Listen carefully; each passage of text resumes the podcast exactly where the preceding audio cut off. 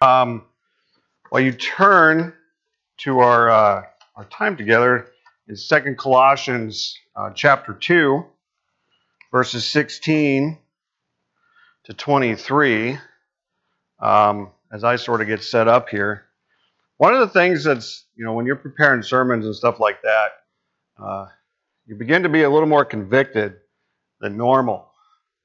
We've done a, uh, we've done a uh, sort of like a uh, a personality personality test at work, um, and come to find out, on my personality test, I'm about seventy-four percent judgy. But that's not the worst of it. The worst of it is, like, everybody agrees with that. And so being convicted by literally the first point we're going to talk about is made sort of open my eyes a little bit on, and maybe asking for some prayers um, to work to work on my uh, judgmental side, I, I suppose. So, um, so let's go to God's word here, Colossians two verses sixteen to twenty-three. Therefore, let no one pass judgment on you in question of food and drink, or with regard, or with regard to a festival or a new moon or a Sabbath. These are a shadow of the things to come, but the substance belongs to Christ. No, let no one disqualify you, insisting on asceticism and worship of angels, going on in detail about visions, puffed up with reason by his sensuous mind, and not holding fast to the head, from whom the whole body, nourished and knit together through its joints and ligaments, grows with a growth that is from God. If with Christ you died to the elemental spirits of it of, of its of this world, why, as if you were still alive in the world, do you submit to regulations? Do not handle, do not taste, and do not touch, referring to the things that all perish as they are used, according to human precepts and teachings. These have indeed an appearance of wisdom in promoting self-made religion and asceticism and severity to the body, but they are of no value in stopping the indulgence of the flesh. Would you pray with me?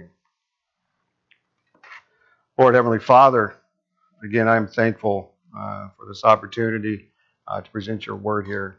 Well, I pray that you would uh, bless uh, the words I have here uh, today. I bless I pray you bless them, Father, to your people. I pray you um, bless them to those who are who will receive them.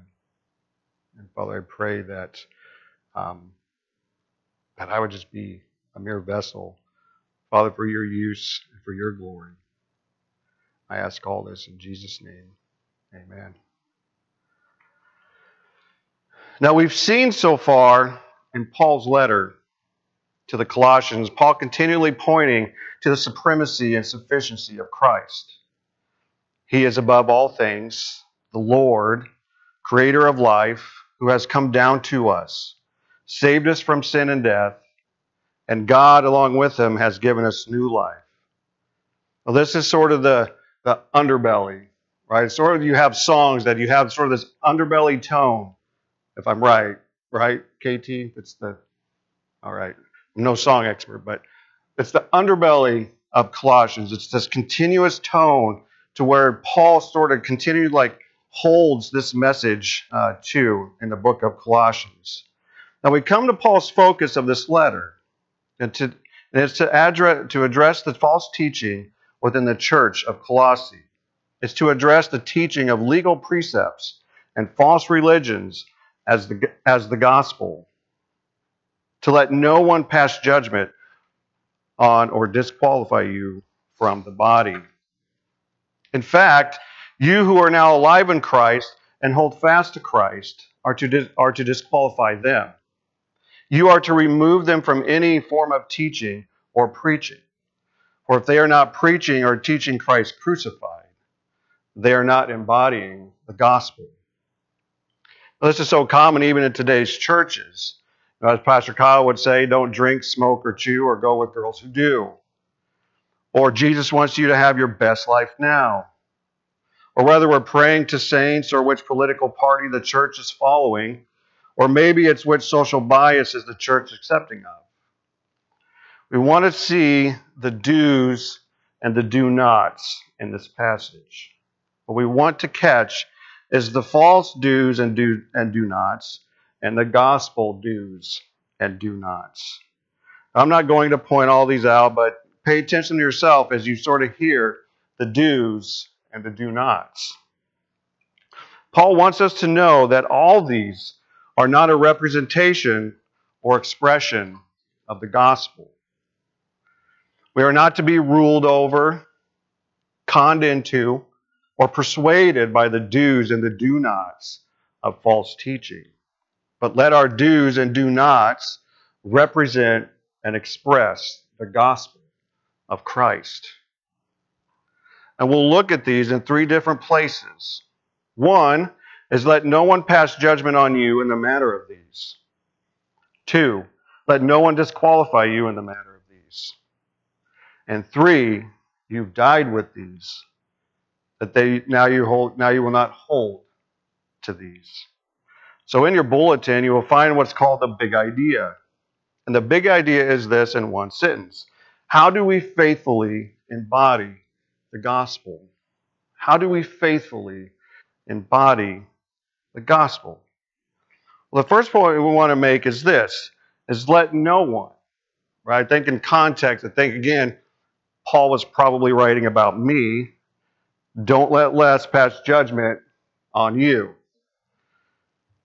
And so what it's saying is that no one, whether it be a pastor or elder or maybe even a parent, let no one pass a ruling over you.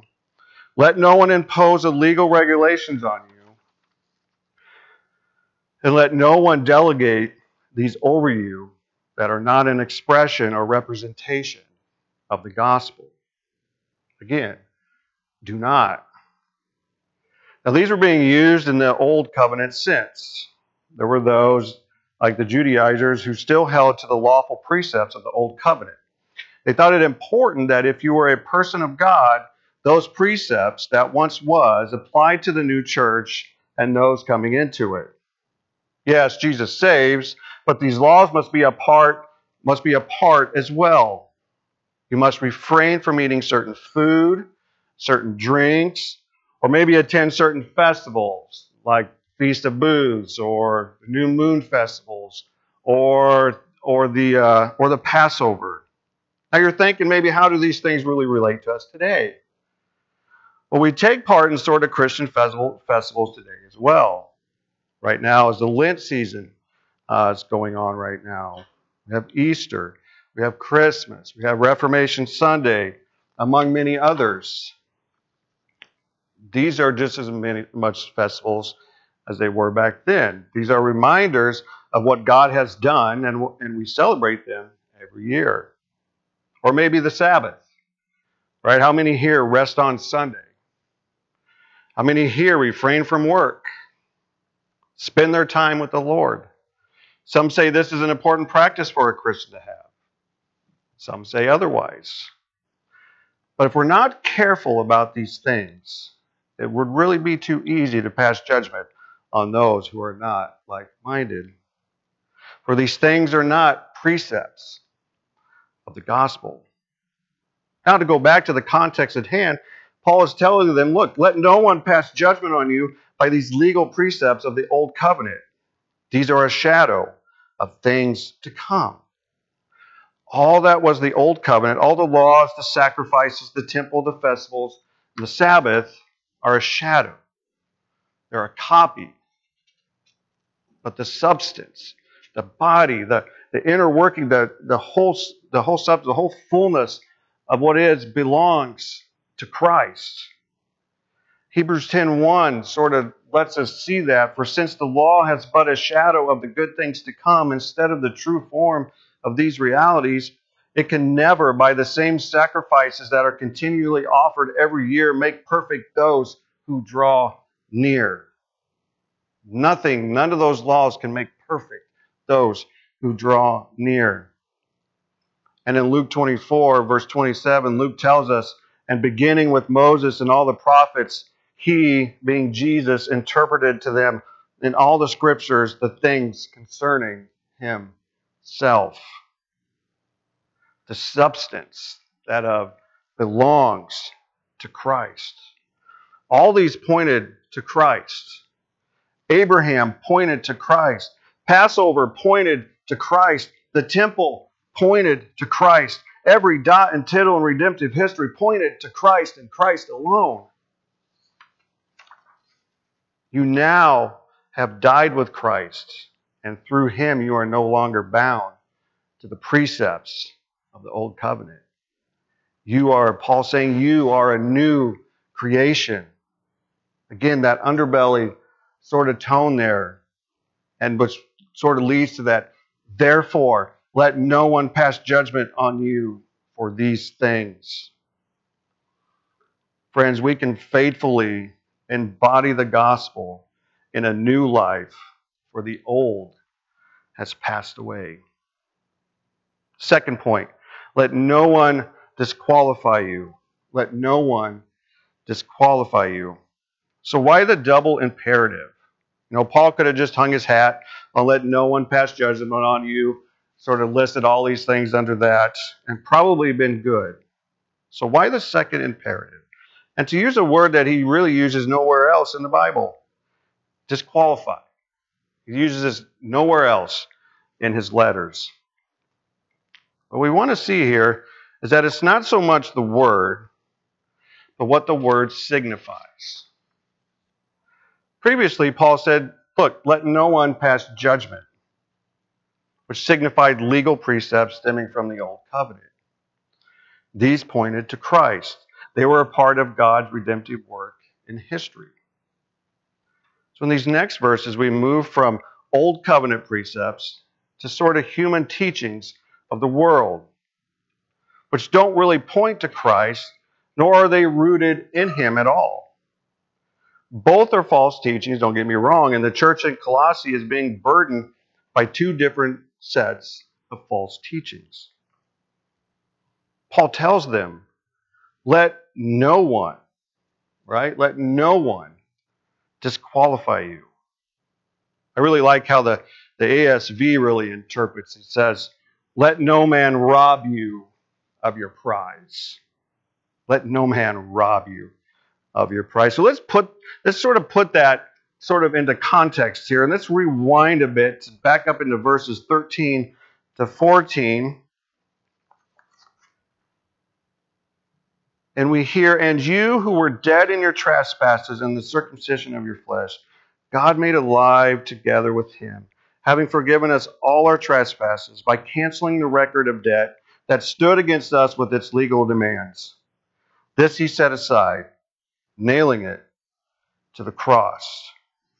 Again, that underbelly tone. Therefore, let no man rob you of your prize. Your prize comes in the work and salvation that's in Christ. Now, I'm not a runner. I don't know if anybody here is. I don't know if anybody's ever ran track or anything like that. But you run track, you run track or whatever. You get, you know, you you get first, second place, whatever. You get a medal. Proud of that medal. But what would happen? Imagine if someone came to you and said, well, you didn't really run the race right.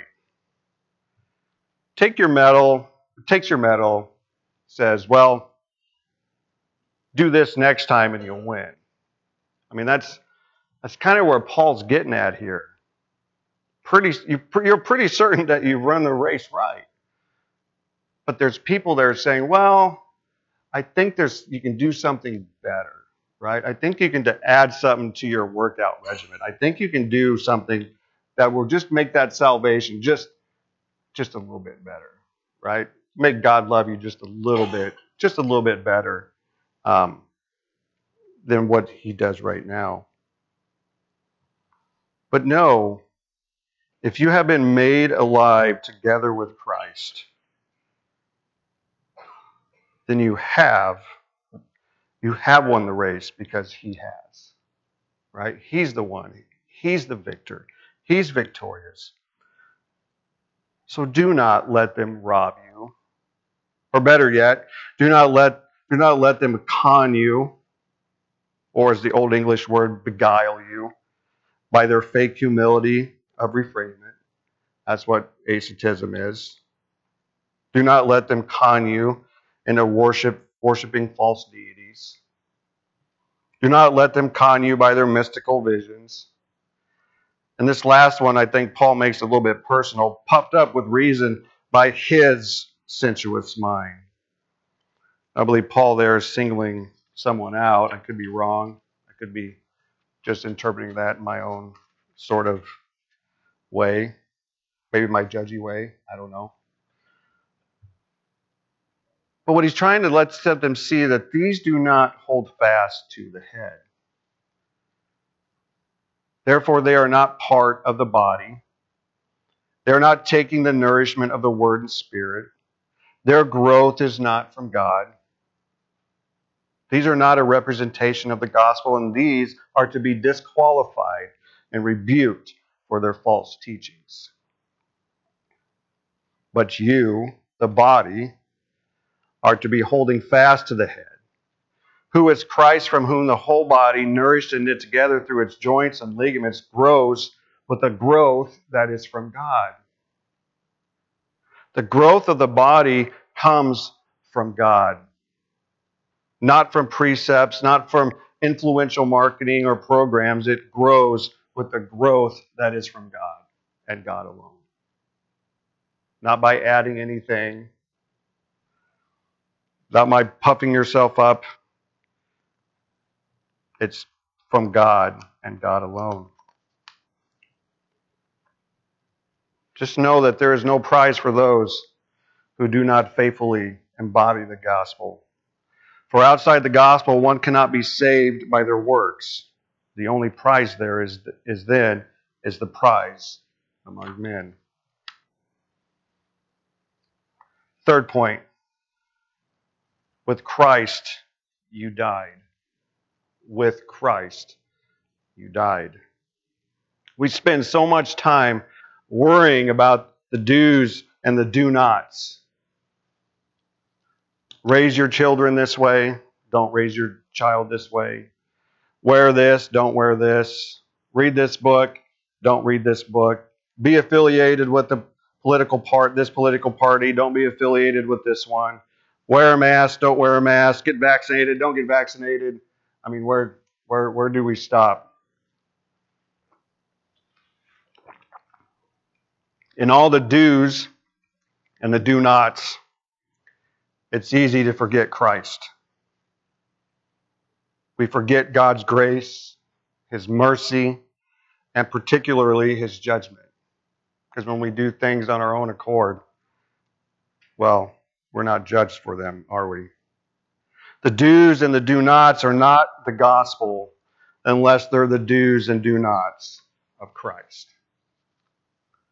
If with Christ you died to the elemental spirits of the world, why, as if you were still alive in the world, do you submit to regulations? Do not handle, do not taste, do not touch, referring to the things that all perish as they are used. I want to I want to use our Old Testament reading a little bit, because I think it sheds some light on sort of the do-nots, the do's and the do-nots of what we're talking about here. Uh, so turn turn with turn back with me, if you would, to, to the Old Testament reading that Meredith read for us uh, here today.